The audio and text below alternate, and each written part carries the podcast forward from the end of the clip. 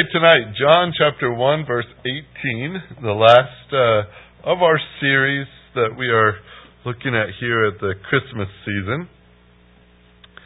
Verse number 18 is the verse that we're going to look at just by itself tonight.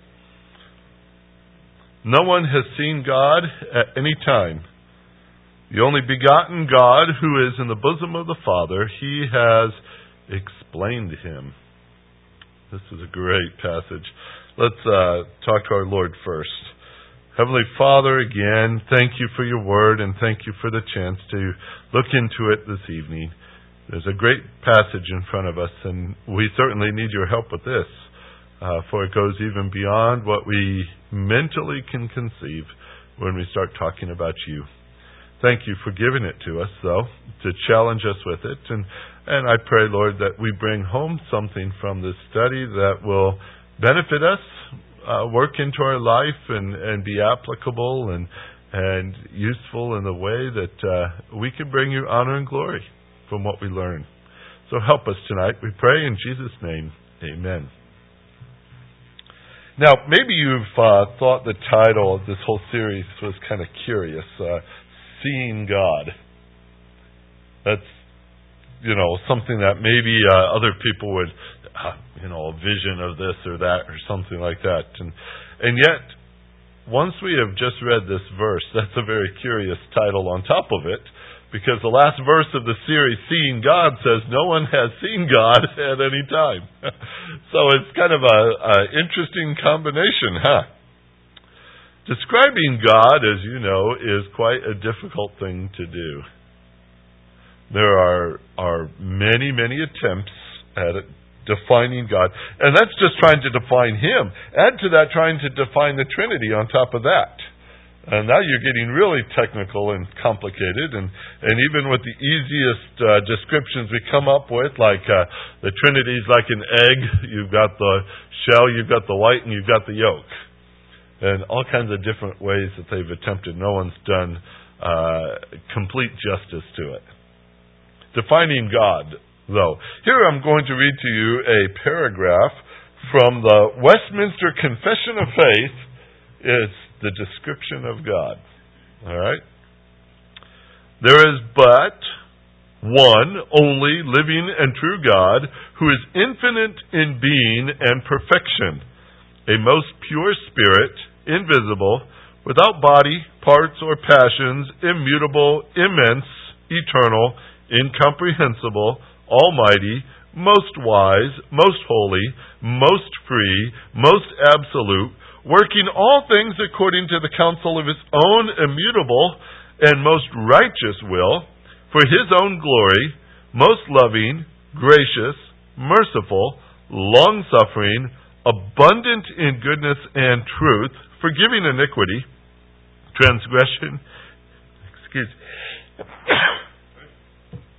transgression and sin, the rewarder of them that diligently seek him, and withal most just and terrible in his judgments, hating all sin, and who will by no means clear the guilty.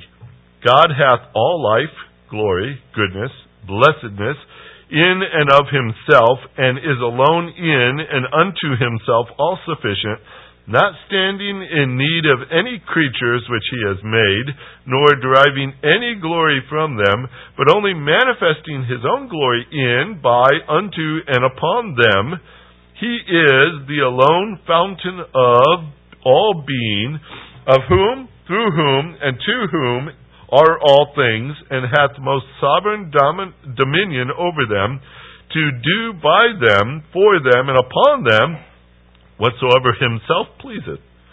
In his sight all things are open and manifest. His knowledge is infinite, infallible, and independent upon the creature, so as nothing so as nothing is to him contingent or uncertain. He is most holy in all his counsels, in all his works, in all his commands. To him is due from angels and men and every other creature whatsoever worship, service, or obedience he is pleased to require of them. Wow, that's a lot, that almost needs to be read in high pitch, quick, like the the little lawyers clips at the end of a commercial. Um, that would be just along that kind of a line. That's a lot of words. I, I think of that and how complicated that is, and the time that had to have been invested in that. And then I think, on the other hand, of the story that I know I've said here before of the little uh, uh, school kid who was drawing a picture of God, and his teacher said, "Well, you can't do that. No one has ever seen God." He says, "When I'm done, they will." And I thought that's so simplistic. and then there was a an email I had received from one of my students last year, and it just says right across the top there uh, a quote that she got from a, a child in an Awana club, and uh, the quote was, "God is so God." I said, "Well, there it is too." Sometimes little ones are more theologians than we who have attempted it for so long. Um, but that there is, there is a desire in man to see God. There is. We, we would like to. Maybe sometimes it's curiosity or such, but we've known Him for quite some time now, haven't we? We've read His Word. We love Him. We worship Him. I've seen Him. Hmm. That would be a treat. That would be a special thing. What does this verse express? The desire we have is to see Him, and no one has seen God at any time. The way it begins. Let's talk about Moses for a few minutes. Moses. Back in Deuteronomy chapter 34, verse number 10. Since that time, no prophet has risen in Israel like Moses, whom the Lord knew face to face. Now, it says the Lord knew him face to face. Right? But when we go to Exodus 33, we have that very familiar passage when Moses wanted to see him. Right? Let's go over there. Some great verses here. Exodus 33, starting in verse number 20. Well, no, let's back up. Let's get more of the story here. Moses is interceding for the people. In the midst of this conversation, uh, he says, Lord, I want to know that your favor is with me. He keeps bringing up that point. I want to know that your favor is with me, that your favor is with me. If your presence doesn't go with us, I don't want to go. And the Lord shows him that he still has uh, the Lord's favor. And he says in verse 17, the Lord says to Moses, I will also do this thing of which you have spoken, for you have found favor in my sight, and I have known you by name. Now Moses clutches to that statement, and he says this, right on the heels of it. I pray you, show me your glory. He had just received news that the Lord's favor was with him, and now he, he takes it to that. He says, I want to see. And he said to him in verse 19, I myself will make all my goodness pass before you, and will proclaim the name of the Lord before you. And I will be gracious to whom I will be gracious, and I will show compassion on whom I will show compassion. But he said, You cannot see my face, for no man can see me and live. Then the Lord said, Behold, there is a place by me, and you shall stand there on the rock, and it shall be, it shall come about while my glory is passing by I will put you in the cleft of a rock, cover you with my hand until I have passed by. Then I will let take my hand away, and you shall see my back, but my face shall not be seen. Quite a scene, huh? Would you have liked to have been there? Or would you have been just a slight bit nervous at that moment when he says, Okay, this is all you're going to get to see. That, that's a fascinating little section. If you back up to verse number 11 in this same passage, it says, The Lord used to speak to Moses face to face, just as a man speaks to his friend. I like that phrase. Would you, would you consider yourself to be a friend with God? Think that through.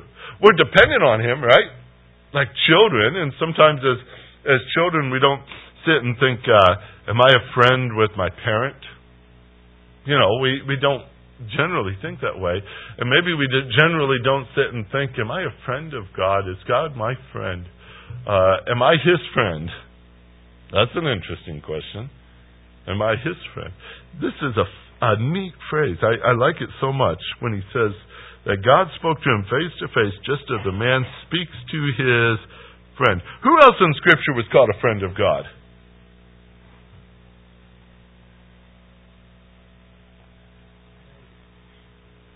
Well, David, Abraham, Abraham was called a friend of God, right?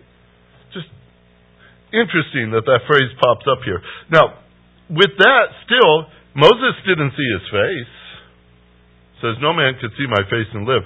Go over to uh, Judges chapter 6 while we're in the Old Testament for a little while here. Judges chapter 6. This is a great little passage about Gideon.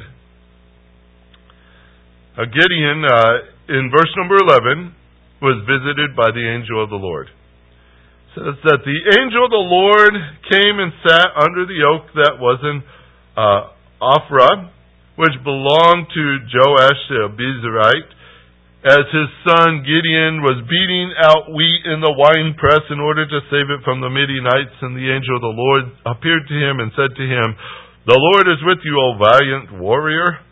Then Gideon said to him, O my Lord, if the Lord is with us, why then has all this happened to us? Why are all his miracles, where, where are all his miracles which our fathers told us about, saying, Did not the Lord bring us up from Egypt? But now the Lord has abandoned us and given us into the hand of, the, of Midian. the Lord looked at him and said, Go in this your strength and deliver Israel from the hand of Midian. Have I not sent you? And he said to him, O Lord, how shall I deliver Israel? Behold, my family is the least in Manasseh, and I am the youngest in my father's house. But the Lord said to him, Surely I will be with you, and you shall defeat Midian as one man. So Gideon said to him, If now I have found favor in your sight. Notice that phrase popped up again, didn't it? Favor, favor. Have I found favor? Then show me a sign that it is you who speak to me. Please do not depart from here until I come back to you and bring my offering and lay it before you. And he said, I will remain until you return. Then Gideon went in and prepared a young goat and unleavened bread uh, from an ephah of flour and put the meat in a basket and the broth in a pot and brought them out to him under the oak and presented them. The angel of God said to him, Take the meat and the unleavened bread and lay it on this rock and pour out the broth. So he did.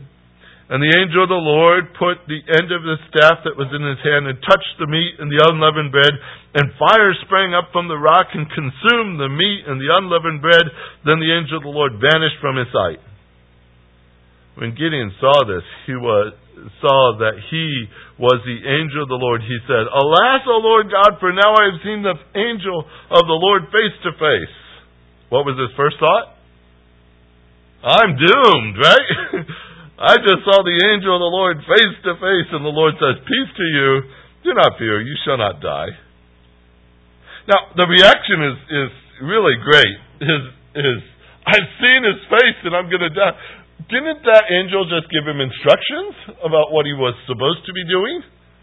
Go out and bat- battle, and don't worry, you're going to win. I, I'm with you, and all these other things. Why would he change it now? But the reaction is kind of funny. You forget all about the things he said you need to go and do, and think, well, he just came to kill me. he showed me his face. I'm done. This is very much like uh, Samson's parents. I love this story especially. Judges 13. If you go over just a few pages here, Judges chapter 13, starting in verse number 9. These are the parents of uh, uh, Samson. Now, an angel came first, talked to his wife. And Manoah didn't like that so much. He wanted to hear it straight from the angel. He didn't want to hear it from his wife. Um, so in verse number 9, God listened to the voice of Manoah. Manoah had prayed, Lord, if, if it really was a message from you, then send that man of God again so I could talk to him. Apparently, he didn't believe what his wife had told him. So, uh, God listened to the voice of Manoah. The angel of God came again to the woman as she was sitting in the field, but Manoah, her husband, was not with her. So the woman ran quickly and told her husband, Behold, the man who came the other day has appeared to me. Then Manoah arose and followed his wife And when he came to the man, he said to him, Are you the man who spoke to this woman? And he says, I am. And Manoah says, Now, when your words come to pass, what shall be the boy's mode of life and his vocation? So the angel of the Lord said, Let the woman pay attention to all I said. She should not eat anything that comes from the vine, nor drink wine or strong drink, nor eat any unclean thing. Let her observe all that I commanded.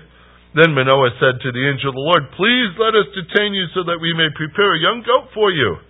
The angel of the Lord said to Manoah, Though you detain me, I will not eat your food. But if you prepare a burnt offering, then offer it to the Lord. For Manoah did not know that he was an angel of the Lord, the angel of the Lord. Manoah said to the angel of the Lord, What is your name? So that when your word comes to pass, we may honor you. The angel of the Lord said to him, Why do you ask my name, seeing that it is wonderful? So Manoah took a, grain, a young goat and the grain offering and offered it on the rock to the Lord. And he performed wonders while Manoah and his wife looked on. It came about when the flame went up from the altar toward heaven. The angel of the Lord ascended in the flame on the altar. When Manoah and his wife saw this, they fell on their faces to the ground. Now the angel of the Lord did not appear to Manoah or to his wife again. Then Manoah knew that this was the angel of the Lord, and Manoah said to his wife, We will surely die, for we have seen God. His wife is very, very practical right here. I love this next phrase. This is great. You almost need to insert some words. Something like, Oh, come on. if if the Lord had desired to kill us, he would not have accepted a burnt offering and a grain offering from our hands, nor would he have shown us all these things, nor would he have let us hear these things at this time. Very practical, right? Why would he kill us after he just told us all these plans? But he was all wrapped up. I saw God's face. I'm doomed. I'm doomed. Moses wanted to see him. Gideon got a glimpse. Manoah his reaction to these last two, especially, we speak of the angel of the Lord.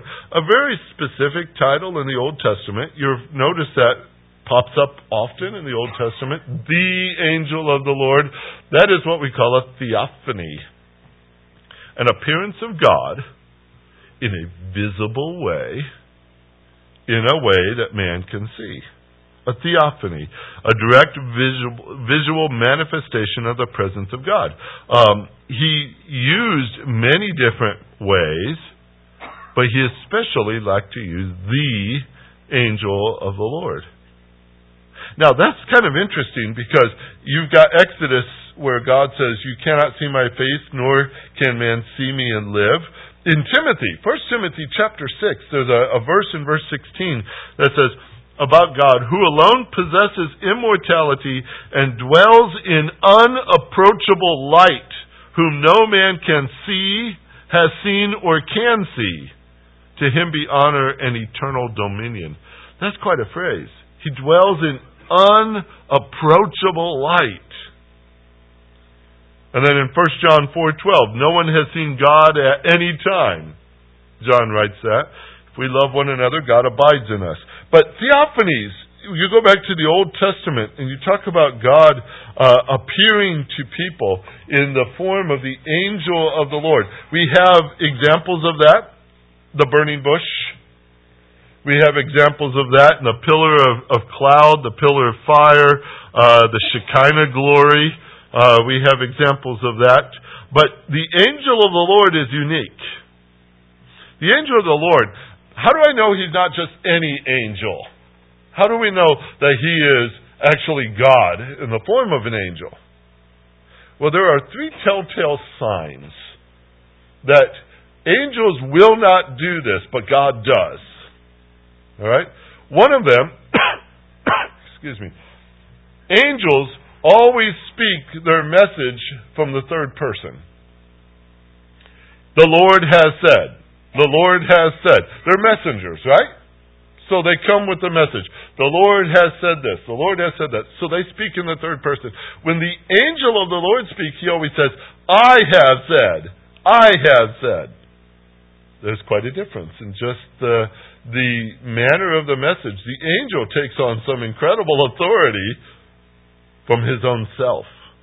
A second thing that angels never do, unless they're evil, except worship. When somebody attempts to worship an angel, a good angel, they stop him. They say, oh, no, you don't. Uh, you don't do that. John got in trouble for that uh, at times. But others had tried to worship angels. They said, no, you don't do that. You only worship God. Now, Satan wants worship, doesn't he? He's been after that one for quite some time. He even tempted Jesus to do that. Uh, but a good angel will not accept worship. When the angel of the Lord, the Lord, accepts worship, it's not an ordinary angel. Only God accepts worship. A third thing is something also quite unique in that once in a while you find the angel of the Lord forgiving sin. And even the Pharisees knew in the New Testament only God forgives sin. They used that line against Jesus one day. Only God forgives sin. And then they realized, well, probably after they died, but that was God they were talking to when they were talking to Jesus. But once in a while, the angel of the Lord forgives sin. So you put all the evidence together, and what you come out with is the angel of the Lord is God in an angelic form. And what is also very curious is that after the Old Testament, the angel of the Lord does not appear again. What does that suggest to us as well? God Himself, God the Father, is a spirit. He doesn't take on human or any kind of form. The Holy Spirit, once in a while, will take on a dove or a flame of fire or something, but you don't see Him in human form which of the Godhead, Father, Son, or Spirit, has ever taken on human form? The Son.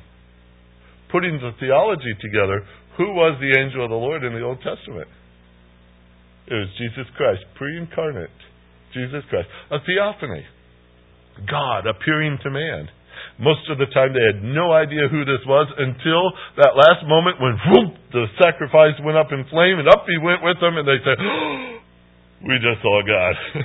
and they thought they were in big trouble, right? Because they had that moment where they saw Him. Now, the phrase says, no one has seen God at any time. That word seen here is important in John. It really is. It's key to, I believe, the whole passage of, of what they're trying to say. No one has seen God at any time. Let's go back over there and, and work on this word for a minute. The word seen. Horao is the Greek word. It only translates in the perfect tense. My students always uh, get kind of messed up with this one because I always teach them all present tenses first. Present tense. We just say present tense so much it's it's natural. We just say present tense, and and then when we switch to a new tense, they're all messed up because now they have to think before they answer the question. what it's not present tense anymore, is it? So they have to think through. But this word pops up in their vocabulary very early. Horao is a perfect tense verb. And they can't get their their uh, mind wrapped around that because we don't study that for a long time in our our study. It's way second semester toward the end. They actually see what a perfect verb is. That is a very strong statement that it's more than just seeing something like with your eyes, like I saw this, I saw that. It's the idea of perceiving something, to understand it and see it fully. All right? It's a powerful word. Horao. Very powerful word. I fully, I perfectly see him. That's the word that John is using here. No one has perfectly in wisdom or in vision, no one has completely seen God. I don't think our eyeballs can handle that. Since He is eternal, how do we even wrap around eternal when we live by clocks and calendars? How can we perceive a God who is bigger than vision itself? But the verse itself says, No one has seen God. And that's a concept of completeness, a perfect understanding. Who really knows Him that well? In the Old Testament, that question is raised several times. Where man starts to get a little cocky and prideful, and God says, Okay, I'll sit down and you tell me a few things. Where were you when I formed the world? You know, he goes through that with Job and others. Uh, he told them that, well, you're not as wise as you really think. But sometimes we get a little ahead of ourselves and think, well, we know these things. But one of the condemnations that Jesus set against the religious uh, leaders of his day was that they did not see the Father. They did not know him. They could not perceive him. These were religious leaders. They'd grown up with the, the Old Testament text. They were supposed to know it inside and out. They were the teachers of the land. They were the leaders in spiritual things. And they did not see him. They did not understand him. Now, we would say, well, then why did you trust them to be leaders? I mean, if you if you drive a Toyota, you take your car to a Toyota dealer to get it fixed, and that guy's never seen a Toyota in his life. Do you feel confident? Not at all. If you take a spiritual thing to a man who doesn't understand God, is that going to help you much? That was a condemnation Jesus brought against the religious leaders all the time. A couple of dialogues in John chapter 5. He's in the midst of that dialogue with him, and in verse 37 he says, And the Father who sent me has testified of me, you have neither heard his voice, nor at any time, or seen his form. He condemned them for that, that they did not know. In John 6, verse 46, again, a conversation with these same type of leaders. He says, Not that anyone has seen the Father except the one who is from God. He has seen the Father. So he laid that charge against them. And I thought that's an interesting thing because we say, well, no one can see God. And yet, what attempt have they ever made to get to know Him? None. That was the, the, the charge laid at them. How much different is that than our population today? Seeing God, knowing God. Yes, sin has covered our eyes. We cannot see. But knowing Him. Isaiah's whole letter starts with a whole uh, with this one simple statement. He says, "The ox knows its manger or master, but you do not know me. What a comparison. you're, you're, the ox knows more than you do. He understands, but you know nothing. And then in Jeremiah, these words are said, and I'm going to read these ones to you so I get them. Jeremiah chapter 9. He, he also follows the same statement. I'll get there. Jeremiah chapter 9 in verse number 6. Your dwelling is in the midst of deceit. Through deceit, they refuse to know me. Isn't that interesting? Through deceit, they refuse to know me, God says. And then jump down to verse number 23, 24. 23 and 24. Thus the Lord says, let not a wise man boast of his wisdom, not let a mighty man boast of his might, nor let a rich man boast of his riches. But let him who boasts boast of this, that he understands and knows me, that I am the Lord who exercises loving kindness, justice, and righteousness on earth, for I delight in these things, declares the Lord. What a phrase that is. So what does that tell me? When I read the Old Testament, I see that, and the New Testament there, where the religious leaders are condemned for not knowing Him. Jeremiah condemns them for not knowing them. Isaiah condemns them for not knowing them. That means that God is knowable. Right? We can know Him. And in that sense, the sense of the word horao we can perceive things of Him. Yes, we're limited. But do we even put the effort out to understand, to know, to, to, to gain in our knowledge of this God? Well, the greatest event on this planet took place so that we could. God took on flesh. Isn't that John's whole point of chapter 1? He took on flesh because he knows, one, we want to see him and know him, and two, we don't and we can't. So he took on flesh to dwell among us. No one has seen God at any time. The only begotten God who is in the bosom of the Father, He has explained Him. What we could not grasp otherwise, He did. Here's one quote. It's from uh, Kenneth Wuest. He, he's a Greek theologian, was a Greek theologian, and he wrote his own uh, translation of the New Testament from the Greek, and I always like to go to him and see how did you word this phrase. This is his rendering of verse 18. Absolute deity in its essence no one has yet ever seen. God's uniquely begotten, he who is in the bosom of the Father, that one fully explained deity. Quite a phrase, isn't it? The, the actual word for this, he has explained him. You might have a different translation word there in front of you. It's the word exegete. He exegeted him. Uh, we, we use that in hermeneutics uh, when we study. We have eisegesis and exegesis. And it depends on what you're going to use with the, the scripture. For example, when I teach and preach to you, my desire is to take the scripture and bring it to you. Let the scripture say what it says, right? That's the goal. Let Scripture say what it says and present it to you. That's exegesis. Right? Eisegesis is, I've got the, my great idea and I'm going to put it into Scripture. And so I even go looking for verses to match my ideas. So who do I start with there? Me and my opinion. That's backwards. I don't want to do that. Matter of fact, I do it, shoot me. All right? That's, uh, just get it over with. But uh, uh, exegesis is taking it and bringing it out. This is what the word is used here. It literally is the word used here in this text. What Jesus has done for us is not that he has imposed man's opinion on who God is. He says, I take from him and I lay it out before you. He has explained him. He has set it out before us.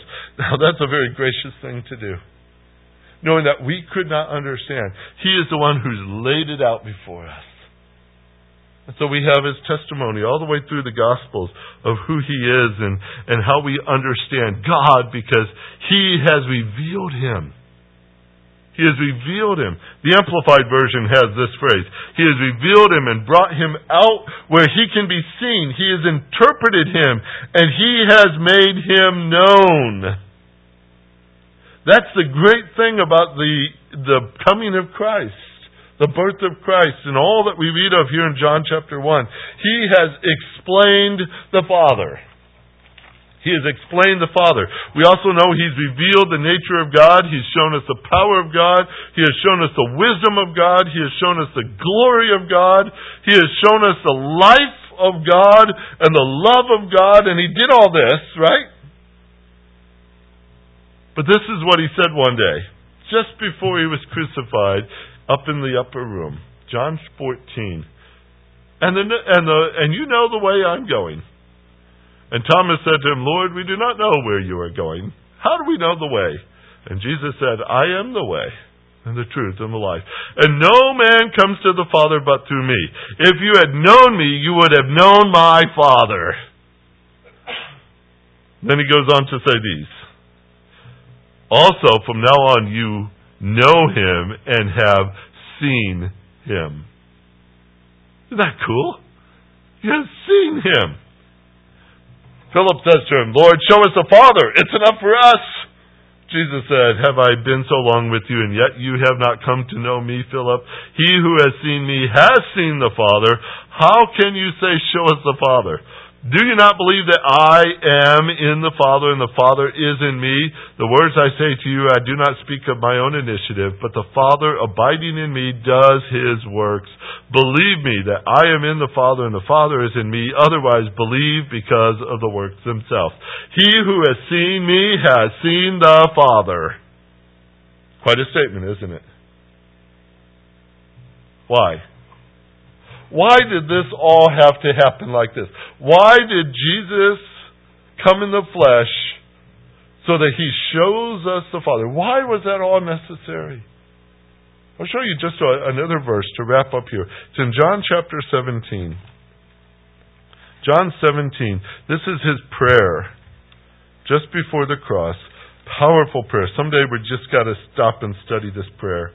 But in verse number 3, this is what it comes down to. This is eternal life, that they may know you, the only true God, and Jesus Christ, whom you have sent. Talking to his Father, he says, This sums up what this is all about. Why I came, why I'm to die, why I'm to rise again, why believing in me they, they come to this place. Because it's about eternal life, right? This is it. What is it? Eternal life. What is the result of that? That they may know you. That's has been his desire all along. To know you. To know you. To know you. So, he takes on a form that can be seen. Human flesh. He takes on a form that we could experience, we could understand it as human beings. He reveals to us perfectly who God is. Hebrews says he's the exact image of the Father. The image of God. He exhibits full likeness with the Father. This one phrase I think is pretty fascinating. Jesus' Godhood in his manhood is the key to our intimate knowledge of God. That's quite a phrase. Now, with all that understood, let's get to the end of the story. This has been just exciting when I saw this. Revelation 22. Revelation 22. As I was putting these thoughts together, this verse was prompted in my mind and I thought, whoo, it gives me goosebumps every time I think about it. Because we know Jesus Christ. We know we will be with Him in glory. We have faith in Him. We received Him as our Savior. Now look at what's coming for us. Revelation 22. Then he showed me a river of the water of life, clear as crystal, coming from the throne of God and of the Lamb. In the middle of its street, on either side of the river, was a tree of life bearing twelve kinds of fruit, yielding its fruit every month, and the leaves of the tree were for the healing of the nations. There will be no longer any curse. The throne of God and the Lamb are in it, and his bondservants will serve him. They will see his face and his name will be on their foreheads. Isn't that a great verse? They will see his face. The same face that he told Moses, you can't see it and live. We will see it. Oh, I think it's just awesome. It gives me goosebumps. We shall see him. That's that's that is why we go through a passage and say, seeing God is the perfect description of this passage. The struggle we have to understand God, we could not understand Him without Jesus Christ. Jesus Christ came not only to reveal His Father to us, but to give us that eternal life that we could spend with Him forever with His Father. That's what we look forward to. Isn't that exciting? I love it. Seeing God seeing God. That's what we have to look forward to. We have a word of prayer and then we'll close with our song. Heavenly Father, wow, thank you for your word. For what you have planned for us is far beyond what we can really conceive. But Lord, that means the desire of our hearts that we may see you, that we may be with you, that there won't be the distractions and diversions of this life around us, that there won't be the complications and condemnations of sin and the breaking of fellowship, the hurt, the pain, the tears, all those things will be wiped from our eyes and, and set from our lives, and there we shall stand in your presence forever and enjoy the beautiful fellowship that you have designed for us. All because we have a Savior, the Lord Jesus Christ, the one who took on flesh to dwell among us, the one who is God Himself, who has revealed to us God that we may see. Thank you for what you have done. Thank you for what you have done. We give you the glory and the praise for all this in Jesus' name. Amen.